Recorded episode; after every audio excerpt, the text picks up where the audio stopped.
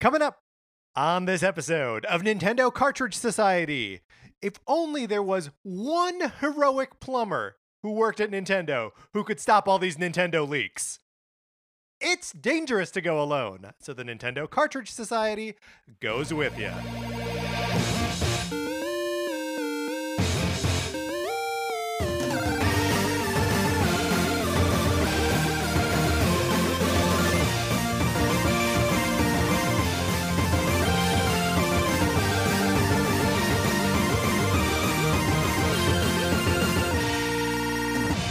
Welcome to Nintendo Cartridge Society. My name is Patrick Ellers, and I am joined, as always, by my co host, Mark Mitchell. We've got a good show for you today. We are going to be talking about the news from the week, including the continued uh, leaks of Nintendo game code. And then on Thursday, we are going to be coming up with paper versions of other Nintendo series. But, Mark, in the meantime, how you doing? I'm doing great. Um, right before we started talking, um, I put lotion on my hands, and Yes. um, so like it feels weird, a little bit precarious to be holding the microphone. Um, Mhm. I guess what I'm saying is I'm a creature of habit, and like this is different from it how it normally is when we're recording, so it feels a little weird. Uh, I tell you what, I am bad at applying lotion to my hands because I, anytime I do it, I'm immediately like, well, now I have to wash it off, which defeats the purpose. I do it. I do it religiously every night before I go to Mm. sleep. I uh, moisturize my hands and I moisturize my elbows. Mm, smart, smart, so smart. I just let my elbows uh just go go to crap. They're I- they're not good elbows. I know it's uh, it's like one of the reasons I could never pass as a straight person because somebody would take one look at my elbows and be like, "No, too moisturized." Too moisturized. Um, I, I tell you what, getting uh, talking through the uh, introduction to this episode, I was worried that I messed up the words weak and leak because they are so similar, and I used them both a number of times in the opening. Uh, so if there was like a moment where I was sort of like stuttering and like stumbling on my words, that's why. It's because I, I couldn't tell. you don't have whether to I just explain messed it up. yourself. it's fine. You did great. I loved it. Thinking of, uh, speaking of things that you don't have to explain to anyone, my copy of Sonic Forces, would you like to borrow it? You can if you so choose. All you got to do is write into us at Nintendo Cartridge Society At, At gmail.com. gmail.com. and give us a mailing address where we can send you my copy of this game for the Nintendo Switch. You play it for as long as you want. You send it back. I send return postage. So it costs you not anything. It costs you a zero in dollars. It costs you a zero in cents. Uh, and but it could cost you some of your time. So I apologize for that. I guess.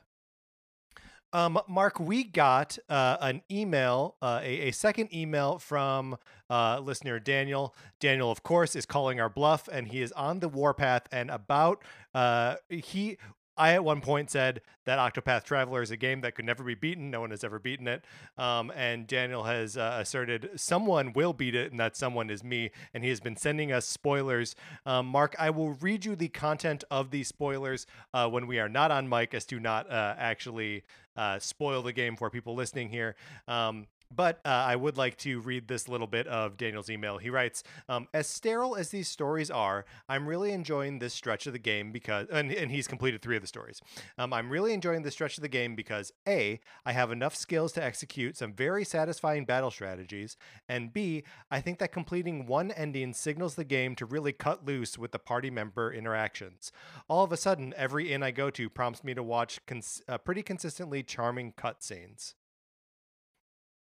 Which is uh, good to know. Uh, th- I I kind of tapped out before getting too many of those um, like character interactions, um, and was still like early enough where everyone kind of felt like they were on their own, uh, very separate, siloed off journey. Um, so it's nice to know that at some point the game is like, nah, forget it. They're all friends. They all hang out. yeah, absolutely. And also, Godspeed, Daniel. Yeah, Godspeed. He says uh, uh, up next are Ophelia. Oh, so he did uh, Therion, who's the thief, and uh, H'aanit, who is the Beastmaster. Um, and coming up next are Ophelia, the the priestess, and Cyrus, the professor. Um, I believe Daniel. I thought you said uh, we were going to get the apothecary um, coming up next. Did we skip him? I like that guy. yeah, me too. Al- Alfyn. Alfyn. Maybe? Yes. Yeah, that's right. Wait, okay. Um, man, it's been a while since I've played it. So I was the guy. I want to say I was the apothecary. I started in like the rock place, like the mountainous region. Does that sound right? Is Uh, that true? I mean, I I definitely started as Alfyn the apothecary. Um, so it is um, perhaps a, a little odd that you and I started with the same character. Yeah, that um, doesn't sound right. That doesn't feel right. Yeah, it doesn't feel right. I Uh, should go back I, and listen to our episode on it and figure out what I played. Uh, I know that I rolled an eight-sided die uh, and picked my character randomly that way. It's been two years. I, I know, I know, and Daniel is so close to to, uh, to to getting it. Godspeed, Daniel. Uh, we wish you nothing but the best. Keep sending us those spoilers. Um, we love to be punished by them. uh, all right, Mark. Let's get into what we've been playing this week.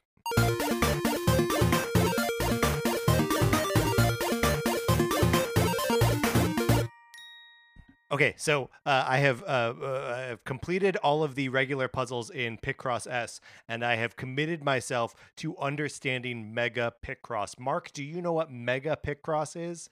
No, I've never heard of it. Mega Picross is a variation on Picross that uh, it, you know includes all of like the normal signifiers, where it's like you know there there are uh, two and then three and then four in this line. You got to figure out like where they all go, but then there will also be numbers that span two lines, um, and so it'll it means that there are that many uh, bricks connected to each other um, in like a continuous line between these two lines.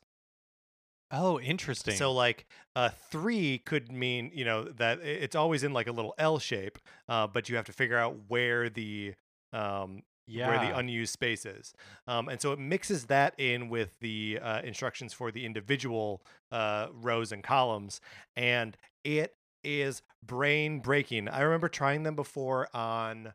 Um, I, I believe it was the uh, Pokemon Picross, um, and just being totally like you know going through the tutorial and being like totally like mind stomped by them um but i've like gotten in the groove i've wrapped my head around it um and so i am very much enjoying mega picross i have joined the league of insane individuals who understand mega picross uh my brain has been altered i will never be the same uh and i'm really enjoying it a lot so uh you know picross s has now basically doubled its content for me by offering me these mega picross puzzles That's awesome. You're like able to like see the code of the matrix. That's right. Like uh, you won't be able to go anywhere without just like being able to do the mega pix- p- picross that's in front of you. That's right. I'm like Cypher. I don't even see the code anymore. I'm just like blonde, brunette, blonde. uh, well, I've still been playing Paper Mario: The Origami King, and um, like I am liking it so much more this week than I did last week. So I have just finished the Blue Ribbon, which is the second one. Oh, okay. Um, So I, I, I, I do want to hear uh, more about that, but we got an email about Paper Mario, uh, the Origami King, from Colin. Colin writes in and says, uh, "Dear Patrick and Mark, I recently picked up Paper Mario. Being relatively new to Nintendo and Nintendo games, I haven't played a Paper Mario game before. Um, from this perspective, I have a couple things to say from my first day of the game. Uh, number one, so far, Sweet Sap Logins is my favorite Nintendo NPC." Uh, I hope you can shed some light on that, Mark. Uh, number two, I find the battle system is fun so far. I haven't gotten to a boss battle, so we'll have to see how that plays out. Number three, Olivia is kind of boring, but sh- she can be funny thanks to Paper Mario's iconic charm. Overall, I have enjoyed every second of it. Thanks for keeping me entertained, Colin. yeah, thank you, Colin. Um, if anybody else has been playing this game, I would love to hear your feelings on it as well. Um, so Sweet Sap Logins is one of like, I guess like the first kind of like quests you have to do at the beginning of the game, um, in order to like get into Toad Town. And um, I guess I, I don't want to spoil too much, but it ends in a in a, in like a, a musical number that is pretty amazing. Um, it's a lot of fun. It's definitely the highlight of that first section. Um, because I found like Toad Town itself fairly boring, and then um, the first like, it is remarkable how much my feelings about this game have paralleled paralleled my feelings of Donkey Kong Country Tropical Freeze when we played that for the first Just time as you predicted. the yeah the the first area is like in my opinion, very like bland, very boring, very just like what you would expect. The music's not that great. Like I was not really feeling it. The second section, just like I think Tropical Freezes, is like autumn themed. The music is way cooler. Mm, yes. The like this the I just feel like the atmosphere gets better, and so like it starts highlighting like the better parts of the uh writing, and then like uh, so I just finished this part called Shogun Studios, and it's a like a ninja themed theme park that you I have to it. go visit. And it ends uh, with a visit to the theater there, um, and e- each like level in the theater is a different play in a different genre that you have to like take part in. Um, there's like a shy guy ballet. There's like a West Side Story type thing. yes. Um, it's it's like that part was like so much fun, and I've gotten like a better handle on the battles, and um, so now I'm like super into it, and I'm excited to see what the next level will bring. Uh, it really upped its game for between that first section and the second section. Man, it is amazing how uh, you saying you go to a, a ninja themed amusement park and then go into a theater where I'm like, oh, that's all stuff I can't do and all stuff that I want to do. Um, Mark, do you think I should pick this game up? I uh I I think you would like it. I think this is one of those times that I wish that I had bought it physically, so that way I could just like Sure. Give it to you. Um, so that way you could like try it out n- without like any risk, really. Um, I let me get back to you. Let me get a little further Okay, into it great. and see if it like continues to build on those highs that I felt in like this last one. Um, but it definitely like I am enjoying it way more than I was week one. That's great. Uh, do you, do you have a, an estimate of like how many hours you put into it at this point? Oh, um, I I don't for sure. I actually think it's probably a fair amount, maybe like five or six. Okay. Um, and y- yeah, it's like at least so far, it's been like you go to an area that's like a prelude, and then you go to a second area that's adjacent to it, where you like actually get to the um the ribbon itself. And so I th- think I'm just entering this like I think even though I have three ribbons left, I really have like at least six sections of the game to get through. Sure. Uh, so uh, how, how to beat.com, uh, how long to beat.com estimates about 30 hours to beat uh, Paper Mario, the Origami King. So that sounds like you're right in, uh, right, right. You are right where you think you are. Um, all right, great. Well, those are the games that we've been playing this week. Let's get into the new releases and what we might be playing next week. So the big release, I think, for us this week um, happens today, July 28th, and it's the Samurai Shodown Neo Geo collection that's coming to the Switch eShop that we talked about a few weeks ago. Yeah, um, so it's a, it's a cool collection of like all of the original Neo Geo uh, uh, ar- uh, arcade um, Samurai Shodown games, including a previously unreleased version of Samurai Shodown Five. Samurai Shodown Five uh, Perfect is the like subtitle there, um, and uh, yeah, it's it that feels like a perfect little like lump of nostalgia for me. I know a lot of these games have already been um, re-released through um, Hamster um, and the uh, ar- arcade archives, um, but uh, to have them all kind of bundled together like this, uh, I'll also be interested to see um, what sort of other features are available. Uh, if there's, you know, like the um, Street Fighter arcade collection that came out maybe last year, maybe even two years ago at this point, um, that had like 16 games on it. It's so many games on that collection. Um, also just like chock full of you know concept art and arcade cabinet art and, and stuff like that. Um, so yeah, this is one that's been released on other platforms already. Um, and uh, yeah, I'm uh, interested in checking it out. So other than that, I would say that as far as titles that I'm familiar with or looking forward to, we've kind we've hit a little bit of a lull this summer. And um, but if you listeners are playing any of like the indie games or anything at all that we don't talk about on the show that you're really enjoying, like I would love to hear about it. Yeah, absolutely. Um, and even it, doesn't even necessarily have to be like an an indie thing, just something that we uh, aren't talking about.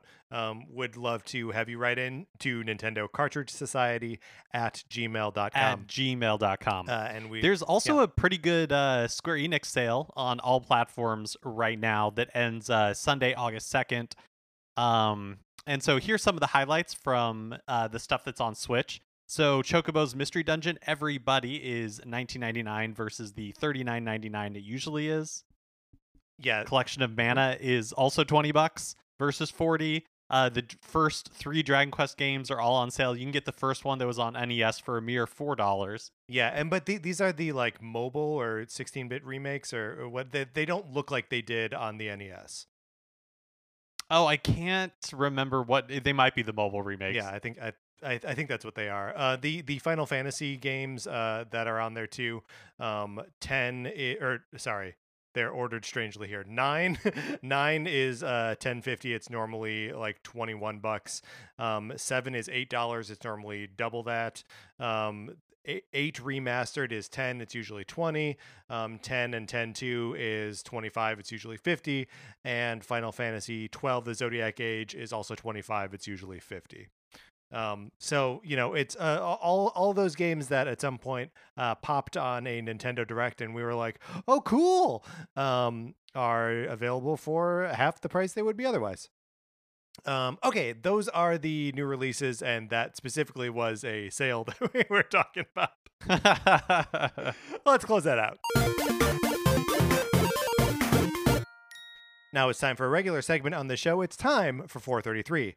In 1952, American composer John Cage wrote a piece called 433, wherein a performer or group of performers didn't play their instruments for 4 minutes and 33 seconds. For the purposes of this show, our instruments are talking about Nintendo. So, for the duration of one performance of 433, Mark and I will talk about something not at all Nintendo related, thus fulfilling the contract of the piece. Mark, today we are going to be discussing the Xbox Series X uh, July presentation. I don't know exactly what this thing was called. Um, we talked about the the PlayStation um, first party uh, presentation from June, uh, but now it is Xbox's turn. Uh, broad strokes, uh, Mark, what'd you think of this thing? Yeah, I th- I thought it was interesting. I feel like they showed off some like cool looking games, um, but they all seem like so far away. Uh, It yeah. What what felt it far away about them to you? Well, just like like um, like the Fable teaser and like Everwild. Like we we saw a bunch of stuff that like looks nice and like like Everwild. I think like looks like just absolutely gorgeous. But other than Halo Infinite, there it just didn't feel like there was anything else that was like wow, like that's like an immediate reason to buy um the next generation of Xbox. And like Uh, I guess you, the reason can you remind why me? Uh, Everwild is is the new Rare game, right? Yeah, Okay. yeah, exactly. Yeah. And, you know, afterwards in interviews, they were talking about like that they are still, I mean, it, it seems like it is at least a couple years away because they're talking about like still trying to figure out what like the gameplay concepts are going to be and stuff like that. Um, and I think like not everywhere, but there was a little bit of an air of disappointment uh, after this presentation. And for me, I don't think it's because like what they showed wasn't like cool looking. Like the new um game from Obsidian, Avowed, which is kind of looks like Obsidian's take on Skyrim, Yeah. is like great. Yeah, absolutely. Like um I l- I really enjoyed the Outer Worlds, which is was kind of Obsidian being like, "Hey, we're going to play in this Fallout space." And so ab- like I would love to see them coming for like Bethesda's other series like why Dragon Age seems like that's a long ways off. Like, let's Yeah. get somebody else playing in this space. Yeah, I and I mean, the, and there there are a few other. You you mentioned uh, that like Fable obviously is a, a long way off because it was like just a cinematic uh, trailer. But there, uh, Hellblade Two, which is a you know I, I really like the first one. Senua's Saga. Wait, is that the name of the new one? In any event, uh, the uh, I think the first one was Senua's Sacrifice, um, but uh, Hell- Hellblade Two um, seems like it is super far out, right? Because like they just played the same trailer that they played back when it was uh, revealed at E3 last year, um, and then like some uh, footage of them like location scouting, and it seems like you guys are nowhere near ready, like telling us what this game is actually going to be. It seems like it's going to be so far away. Well, and that's why I think that the as cool as some of the stuff they showed off was, I feel like it's a little bit disappointing because um you know the last generation a lot of the narrative for xbox was like they didn't have those first party exclusives.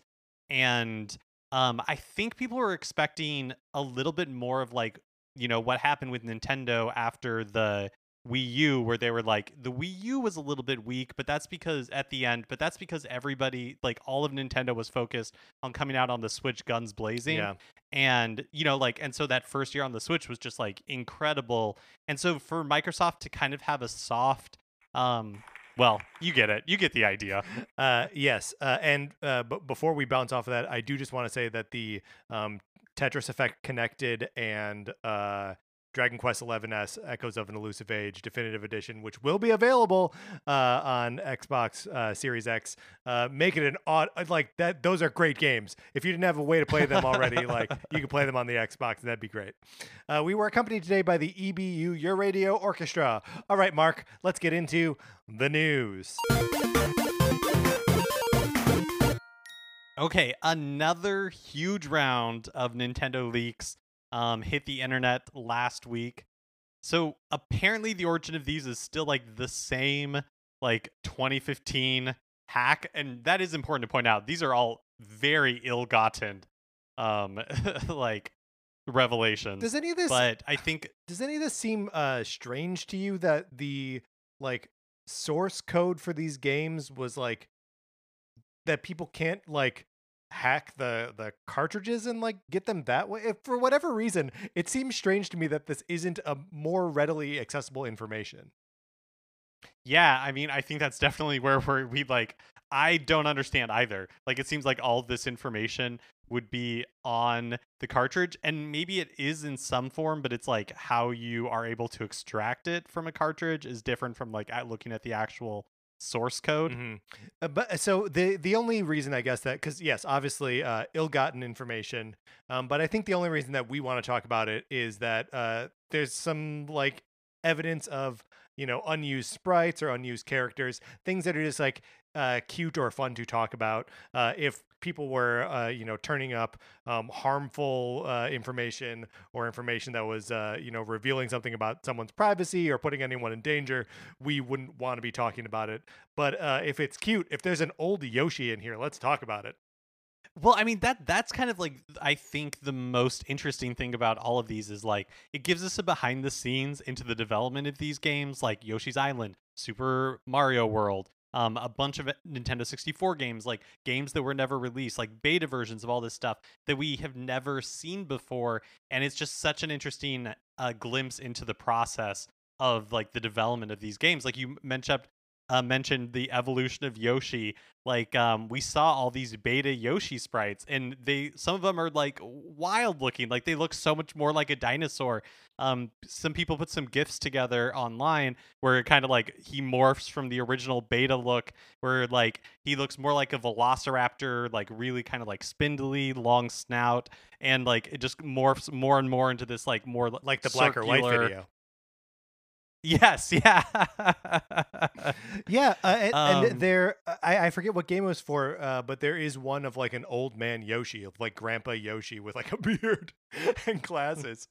um, so you know, it's just it's it's a, a cool look at um, you know, a, a lot of that kind of stuff. Um, what what what are what are some of your um, favorite things that that you saw from these leaks?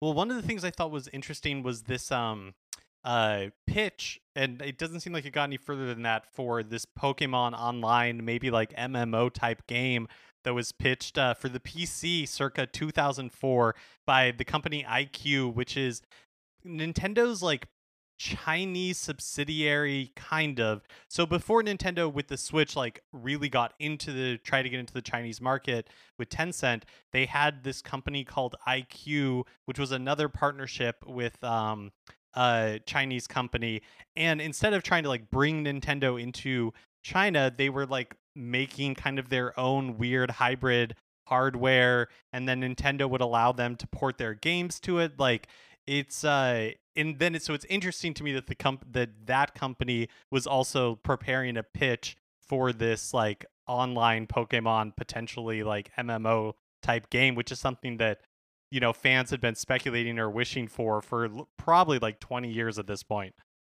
Uh, yeah, uh, that that that's that's all crazy to discover. I, I like seeing, um, you know, uh, evidence of playable Luigi in uh, Mario sixty four. Um, that stuff's all cool. Uh, the uh, oh yeah, the the extra sprites in Star Fox 2, um, which kind of revealed some like other really weird looking characters. There's one that looks like kind of like a goat, uh, and there's one that is just clearly a human woman. Um, where it's like we could have had human beings in Star Fox 2. How weird is that? Yeah, so uh, like you said, like it is it's really interesting to see all of these um like beta assets. Of course there was more like Pokemon beta assets that leaked and all that kind of stuff because we just we never really get that sort of like look at the evolution of these games. They always pretty much come out like fully formed like yeah, there's like beta builds that show up at trade shows and stuff that like have slight changes to the UI and all that kind of stuff. But rarely do we see like the radical transformation that these games like go through in the iteration process. Yeah, I mean, just think of how uh, like gobsmacked you and I were to go back to the Nintendo E3 presentation where they were showing off um, Twilight Princess and realized that they hadn't reversed um, the the image yet, so Link was still left-handed, um, and so it was dis- displaying like a different UI for um, you know operating the uh, the sword and shield with o- opposite um, uh, opposite hands. Um, and yeah, like that that in and of itself, we're like, whoa! And the game came out like three months later.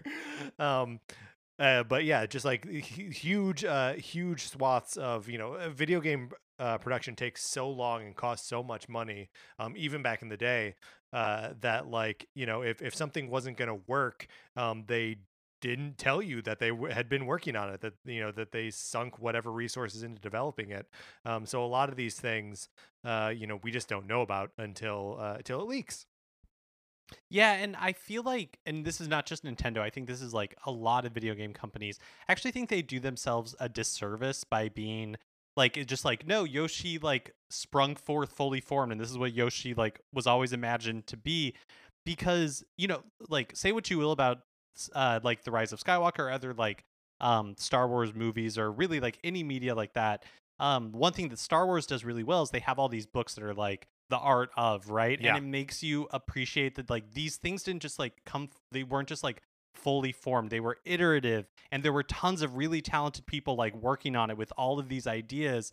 Um and I feel like with video games we don't really get a ton of that. We don't get a lot of like the rejected concept art or all that kind of stuff. And so it te- it's kind of like a misleading story for fans where it's just like you're uh in a way it puts up this facade of like perfection and so it gives people like unrealistic expectations for what the creative process is actually like. I, I think it also sets up the idea that like just because uh, an idea or a concept was like sketched out that it was originally in the game or you know that we're Mhm. getting a version of the game that you know doesn't have that area or whatever. Censored. Yeah well yeah certainly that. Um but like yeah the the game you're getting is the the game you're like any any work of art goes through many iterations before it ever gets to a point where uh, it is sold to you. Um so like you know any any movie any book any anything uh, and games are no different. There are going to be huge parts of them that get cut uh, for time for content for whatever reason. Um and you know just because it, it was in there at one point doesn't mean that that's part of like the true identity of the thing um you mentioning the like old man yoshi asset that exists in um one of the leaks actually remind me of something that like i wanted to talk about when we talked about uh the origami king but i forgot it was gnawing at me like when we were recording, I was like, I knew there was something I needed to apologize for, and uh, that actually reminded me of it. So last week we talked about um, an interview with VideoGameChronicle.com with like uh, Ken- Kensuke Tanabe, the producer of the game, uh, and other um, people who worked on it. And in it, we pulled like the most like incendiary quote, the one that everybody was talking about, which basically boils down to this idea that uh, Tanabe, in an ans- in answering a question about Mario's iconic cast of villains, he said something to the effect like, "It's no longer possible to modify Mario characters, right?"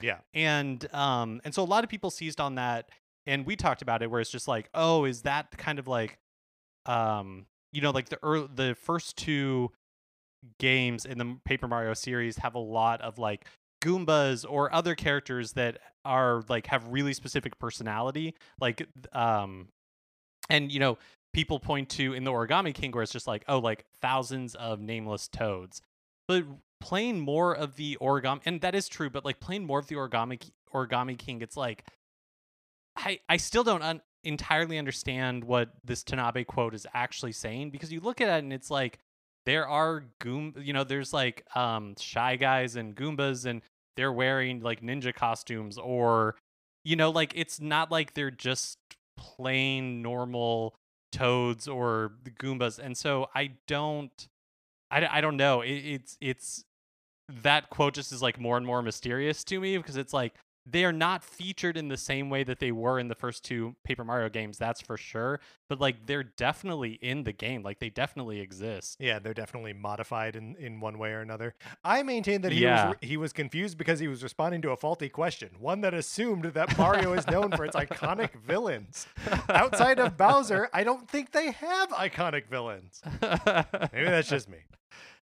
Yeah, so I, I just wanted to bring that up Yeah, because good. like as I'm getting further into it, I'm like, this doesn't make any like the disconnect is there because that that is clearly, in my experience, like w- w- how people are interpreting that is not what it what my experience with the game is. I think people are interpreting it because that's what they want.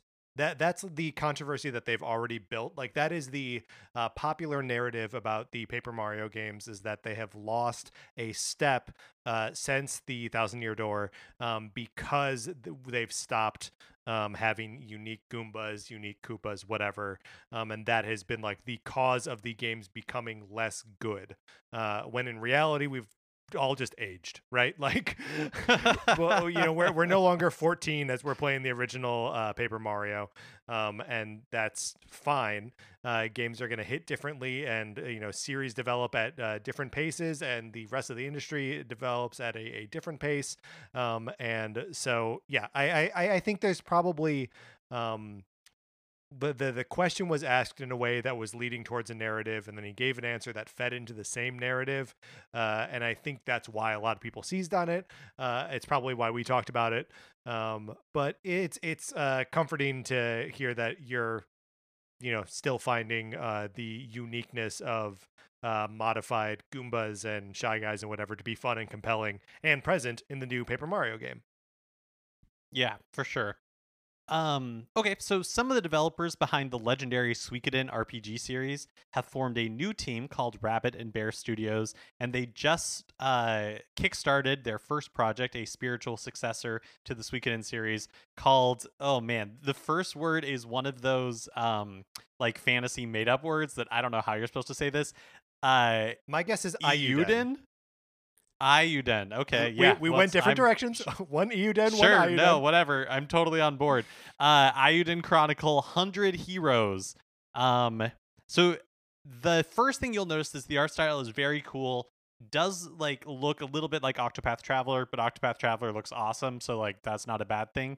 Yeah, I mean one of- one of the things that instead of like the sort of like chunky um 16-bit looking sprites um that are running around like a, a 3D polygon environment, if they're more like hand-drawn sprites. Um, they look a lot more Mhm. uh you know like my my first reference point was going to be the uh, 32x, but that's an insane thing to make people try to remember. uh, but like you know, it, it looks like a like a Neo Geo cabinet. Uh, you know, like really really detailed um and drawn uh, like that. Yeah, it looks really good. Um, and they're they're touting it as like a high quality JRPG from industry veterans. Um, Suikoden is a Konami series, I think, so they're obviously not going to be making another one of these. Um, the story is supposed to be, quote, a deep and engrossing tale of war and betrayal with 100 characters. which uh, makes me think that this game is in fact uh, trying to uh, not just one up Square Enix's Octopath Traveler, but 92 up it. Uh, so this is Centipath Traveler. I'm calling it now. um, Suikoden is not a series I'm familiar with, but it has like so much love from its fans. yeah, I just know it by that, reputation. Um, yeah, totally. Uh, the Kickstarter like absolutely annihilated its initial five hundred thousand dollar goal in just a couple hours, and it's already blasted through the one million uh dollar stretch goal as well. yeah, at the and at the one time of this, dollars is at the time of this recording, it is at uh, 1.27 uh, million dollars. Wow. Yeah. Yeah, and we're recording on Monday night, so it's been live for like twelve hours Yeah, or something less like than that. a day. um the uh uh so at 1 million this is where they get to the console stretch goals um so the consoles that they're promising right now to ship it on are the Xbox 1 the Xbox Series X the PlayStation 4 the PlayStation 5 and they say whatever Nintendo's successor to the Wii or sorry to the Switch will be um cuz they're they're presuming that the game is 2 or 3 years out and so they in the Kickstarter they have like a whole list of things where it's like here's mistakes that we've seen other Kickstarters make and we don't want to make those same mistakes and one of them is promising to ship it on consoles that you know by the time the game comes out it's not like technologically viable to do that like total flashbacks to Mighty Number 9 right Yeah. that game was in development for so long it was promised on so many different consoles and you know like the vita versions and the 3ds versions like were just never released and like that's on the one hand is totally fair because like how can you expect to port this game to so many systems but on the other hand you promised you would and so they're saying hey we think this game is three years out. We think nintendo's new system might be out by then and we hope that it'll like be powerful enough to support a kind of easy port for this game but if it doesn't, we're promising it'll be on some sort of Nintendo hardware. So we would try to figure out a way to get it on Switch. Yeah, and I mean that that is interesting to think that there are that there is at least one you know moderate profile uh, game developer that is thinking about Nintendo's next thing. Um, you know, we uh, have heard only that uh, the Switch is in like the middle of its. We are in like the middle stage of, of its life cycle. Um, but you know, at least these guys are saying like, uh, we might be you know nearing the the sort of end. And I think you know uh, we we talked about this when we watched the uh, the Wii U um, E3 presentation. Um, that like you know we're seeing support from um, EA um, with like sports games and stuff, and being like Nintendo's you know finally able to deliver on the same level as everybody else, um, and that feels like the same narrative happening again uh, with the Switch. Um, but we are on the precipice of Nintendo not being at the same level as everyone else as far as uh, like processing power is concerned. Um, and you know there will be a while where the PlayStation uh, 5 and the Xbox Series X where their power is novel, but it won't be long, right? It'll be like like a, a, year from now, um, some of those things will start to feel uh, standard and normal and accepted, and the fact that the Switch won't be able to do the things that those machines can do uh, will uh, like we're gonna we're gonna start to feel it. We're gonna start to see uh, more games uh, sitting out of of Nintendo, and we see that a lot now anyway. Um, but I think we'll see it even more. So there, uh, we've been kind of like back and forth on whether Persona 5 Scramble, the Phantom Strikers, would be coming, um, would be released outside of Japan. Uh, this is the kind of like, um, uh, oh man, why am I blanking on what this genre is called? Something with an M. Musou, Yes, yeah, yes, exactly. a Dynasty Um, Warriors esque. Mm-hmm. Uh, type spin-off for uh Persona 5 was released in Japan earlier this year, I think, and we haven't really heard that much about from it since. But maybe there's some more hints that it is actually planned for a release in uh the the US at least soon. Or I guess maybe not soon, who knows. Um, so in Koei, yeah, in Koei Tecmo's recent financial report, one of the slides from their presentation lists Persona 5 Scramble among their physical retail products and the region listed for it as quote the West. Um, of course, there's been like no confirmation outside of that, and there's like absolutely no date associated with it, but it does seem like it is a possibility. it certainly seems like it's a possibility. It's also a possibility that like whoever prepared that slide, um, you know, they, that could be a copy paste error. That could be anything. um, it, it, this would be a, game that'd be cool to. That it would be cool to see it uh, come to the West, especially to see uh, a Persona Five product on Switch, because that's obviously something that people are are, are very much into. Uh, but you know, well, I don't know if this is actually evidence that we, we'll ever see it. Um, but it's a suggestion of it at least. uh, Nintendo Switch Online subscribers will be able to play Pokken Tournament DX in its entirety for free from uh, this Wednesday, July 29th to Tuesday, August 4th. And then save data that from the free version will carry over to the full version if you end up buying that. For the Japanese promotion, there's a 30% price drop for the full version of the game. It's not clear yet if we'll see the same thing in North America and Europe. Um, th- I'm excited about this because uh, Pokken Tournament is always one of those games that like, um, you know, whenever I'm like, I should, I should get a new game. Like, I should get into, uh, you know, one of these like back catalog Switch games. Pokken Tournament is always like right up there as like one that I, I know I'll probably like. Um, and you know, I had played the demo uh, when it was available. Uh, you know, right around um, release time, and kind of got like my fill of the the demo. But the demo was pretty restrictive. There were like three characters you could play as, um, and like three different support Pokemon. But the the full game has so much content in it, um, and uh, like I, I'm I'm saying I'm I'm I'm to take advantage of this. I'm to spend this weekend playing Pokemon Tournament DX um, for free because I can. Um, and yeah, I'm just I, I think this is such a cool thing that uh, Nintendo's done it now with um, Arms and Splatoon too, right? Like both of them. One of them for sure. Yeah, One of those two for sure. Yeah, uh, I guess you're right. I mean, we had uh, talked about in the past, like when Nintendo of Japan was doing these like free games for uh, Nintendo Switch Online subscribers, to commenting on how like they hadn't done that in the U.S. yet. But I think you're right. I think they did do this with Arms, and now we're seeing it with uh, Pokken Tournament, and um, and yeah, maybe they did do it with Splatoon too. Oh no, but, it was Tennis Aces. it uh, was Mario Tennis Aces. Oh, you're right. You're right. And we kind of let that go by without any fanfare. Like I didn't think about it maybe because I was wrapped in my own head and being like, "Oh, like those are games that I've like owned or whatever." Um, but yeah, this is like enormously cool that we're seeing that here as well, where it's just like, yeah, like you paid 20 bucks for this service, like yeah, for all, like a week basically just go nuts. You can play this for as long as much as you want. Yeah, and it's the it is the full version of it. All characters, all stages. You know, it's it's all there. Um, so yeah, I'm I'm I'm excited for it. And uh, honestly, if this is a game that I bought, I would probably put a weekend into it and then call it a day. Um, so if anyone wants to hop on and play uh, Pokken Tournament this weekend, um, I will be out there. You can find our friend codes in the description of every episode. Um, so you can download it too. You can play with us this weekend. It'll be fun. I said us, but How I'm not. I'm not guaranteeing that Mark is going to do it too. I'm going to play for sure.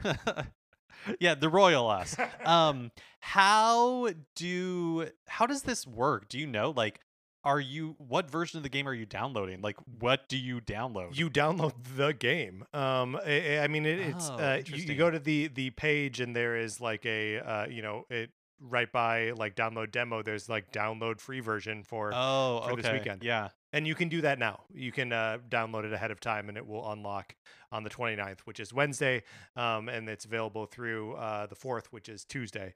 Um, so you know it's it's the whole weekend, and then like a little bit more on either side. Uh speaking of games that you don't have to pay for so rocket league announced that they're going free to play by the end of the summer and on pc it's becoming a epic games store exclusive which makes sense because the developers of rocket league were purchased by epic Right. um, not that long ago. But uh, so, ev- so in order because the game is going free and people had already paid for it, uh, everybody who did pay for the full game uh, at some point is getting um, uh, all Rocket League branded DLC released before it went free to the game went free to play. Um, estimated is what is that estimated 20xx title that displays the first year you played Rocket League? So I, I it's EST. oh, pe- established. Yeah. So it'll- makes so much more sense. Um, but I mean that, that it's kind of a cool little thing that like every everyone that has been playing the game will get like a little title that says how long basically they've been playing it or when they first accessed it. Um, as to separate the uh, the the plebeian noobs who would be uh, playing it for the first time while it's free. Uh, 200 plus common items upgraded to legacy quality. You get a golden cosmos boost. Um, I have no idea what this is. I mean, the rest of it is all very specific stuff. If you're interested in it, you can go check it out.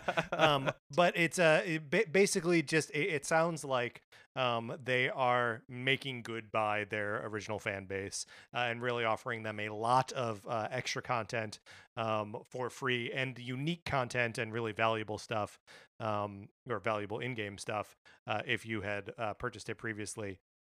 So it, it seems it seems like the only way possible to do uh, to go from a paid game to a totally. uh, to a free to play game is to really offer a lot to the people who've been with you since the beginning. Uh, and I mean, Rocket League has been good at uh, offering new content continuously forever. Um, so it, it's cool to see them uh, just sort of offering that up now.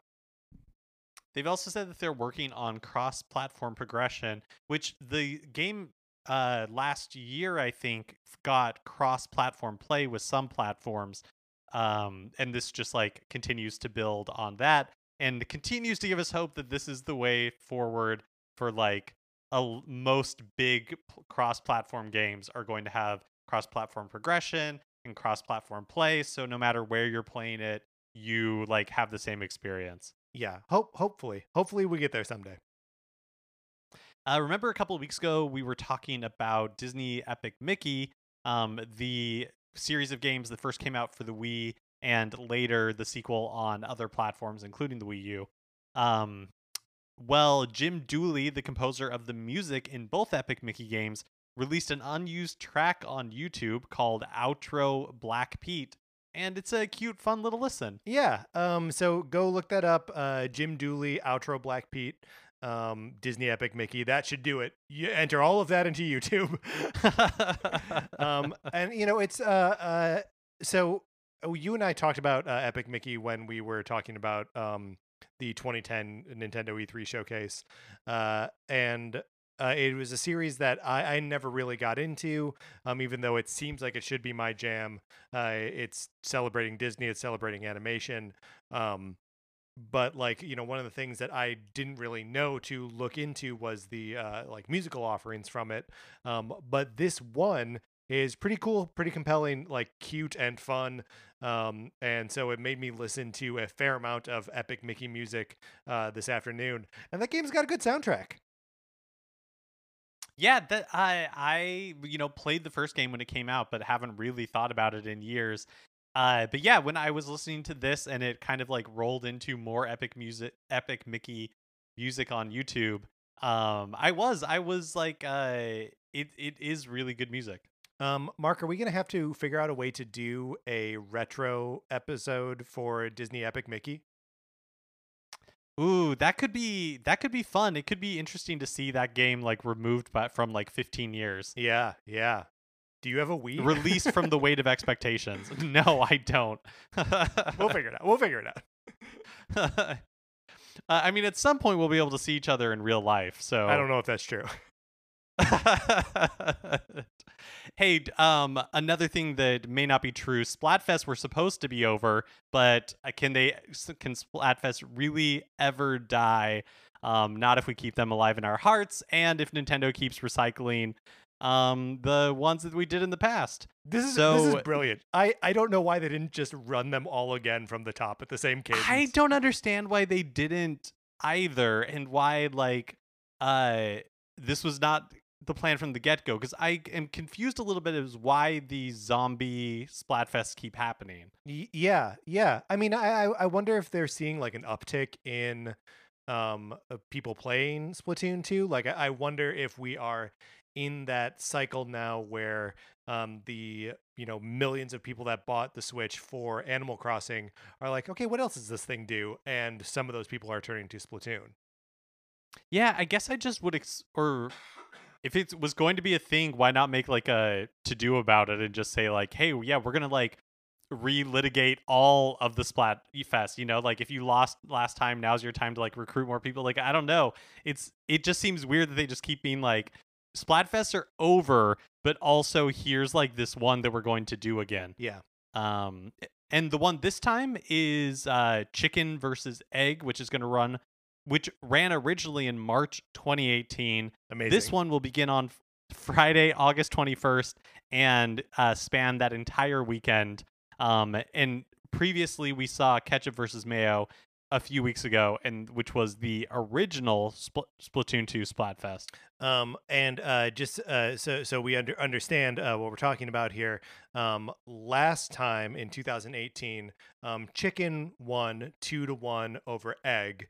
Um, it uh, it was the lower popularity, but had higher solo wins and higher team wins, um, which means more people picked the correct answer, which of course is egg. Because Mark, the implied question here is uh, what came first, the chicken or the egg, right? We can agree that that's what the, the, the implied question of chicken versus egg. And obviously, if you want to be on the right side of science and therefore the right side of history, the egg comes first. A, a bird, very much like a chicken, but not yet biologically a chicken, did not have the DNA of a chicken, or the bird that we recognize as chicken, uh, laid an egg. And in that egg was a mutation that created what we now know as chicken. So the chicken egg predates the chicken.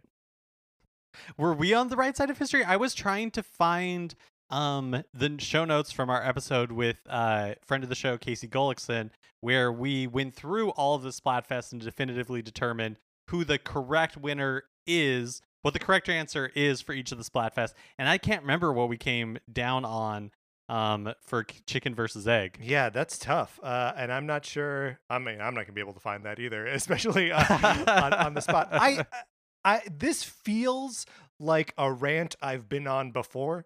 so, so uh, it. Uh, I, I'm. I'm get. Look, I'm guessing that we were on the right side of science and on the right side of history. Uh, and I'm just asking our audience to do the same. Don't screw it up uh, be on Team Egg and let's let's win a little bit for Team Egg. Also, this doesn't happen until uh, August 21st, so you got some time to recruit people and educate them about biology. yeah, but like also get them to register to vote while you're doing that. yeah, oh well, yes, and fill Um, out the census. yeah. uh, and finally, this is exciting. Mhm. Uh, Dr. Mario World is adding a new doctor in honor of the series' 30th anniversary, which was yesterday, July 26th. Um, and they're adding 8 bit Dr. Mario.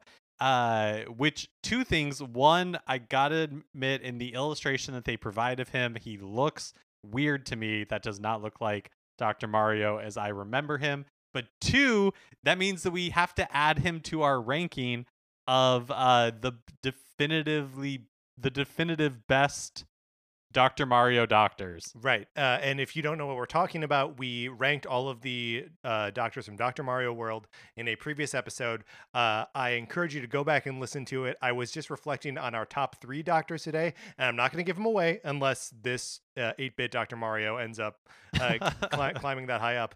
Uh, but you really do owe it to yourself to go back and listen to us litigate that for like an hour and a half because it, it is great content. We were doing good work then, Mark. Uh, before we get into the ranking, I just want to point out that the doctor will not be uh will only be available until um August 30th. So you have to log in between now and August 30th in order to claim him. Mm, uh, so he's he's a limited. That's something to keep in mind. He is a limited release item, um, and maybe maybe you don't recognize him because it's the like when he's looking straight down the barrel of the camera, right? It's not it's not him like from the side holding up a, a pill. It's it's a weird stance that like maybe he does after he defeats the all, all the viruses.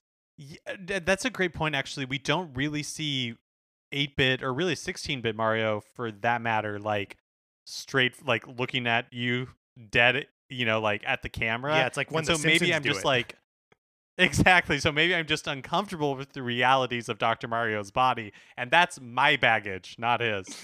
Uh, okay, so the the way we approached ranking the doctors in Doctor Mario uh, World was that we assigned them a tier of uh, A through F, uh, basically grades, and then sorted them within those grades. Um, uh, the type of characters that fall in the F category are the fire variants, so like Doctor Fire Mario, Doctor Fire Luigi, Doctor Fire Peach, um, and then uh, like the Doctor Koopa Troopa. We thought uh, you know that that's an F category. Uh, Doctor Kamek because he's a swindler. Um, those are those are F category, and the D category is mostly the babies. Um, I feel like it's I feel like 8 bit is better, at least better than uh, D.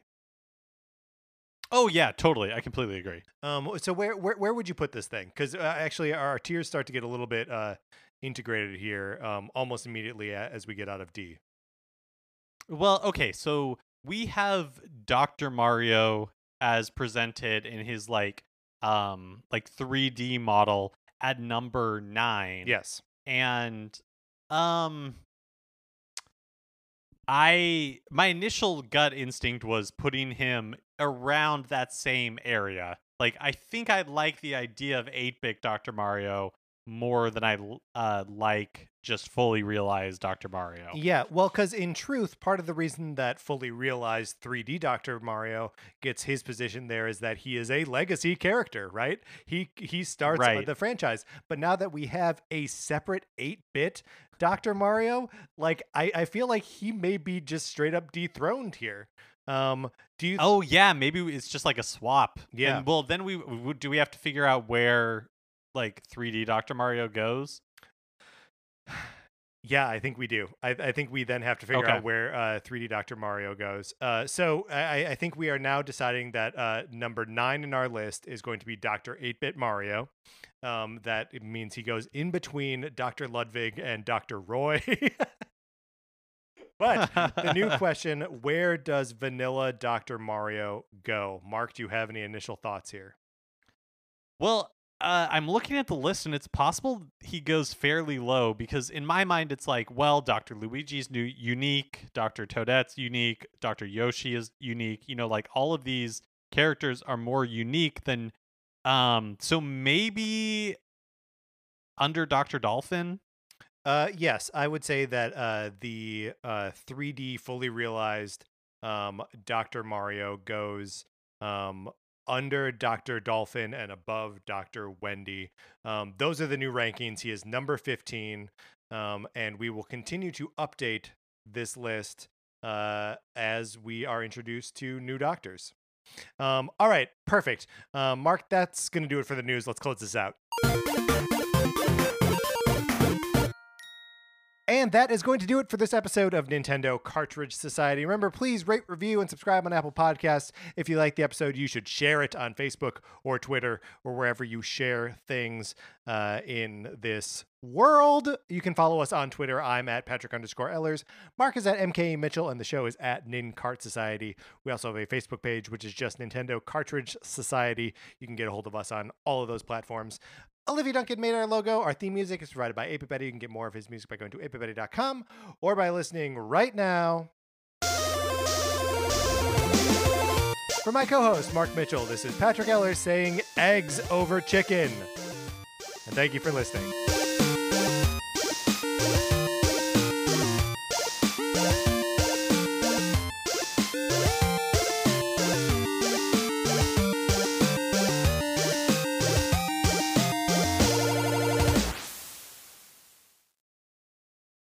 Rachel, Oscar. Yeah, Claire? Do you love Disney movies? Uh-huh. Have you seen them all? Not all of them. What do you guys think if we watch them all in chronological order and then talk about them? Ooh. Oh, and what if we could talk about it with some of our favorite friends? I love that. Yeah, and what if we do it inside the Disney Vault? You know, that's the name of our podcast, Inside the Disney Vault on Campfire Media. Yeah, check us out on Apple Podcasts or wherever you listen to yours. That's inside the Disney Vault. Let's go! Woo! Campfire.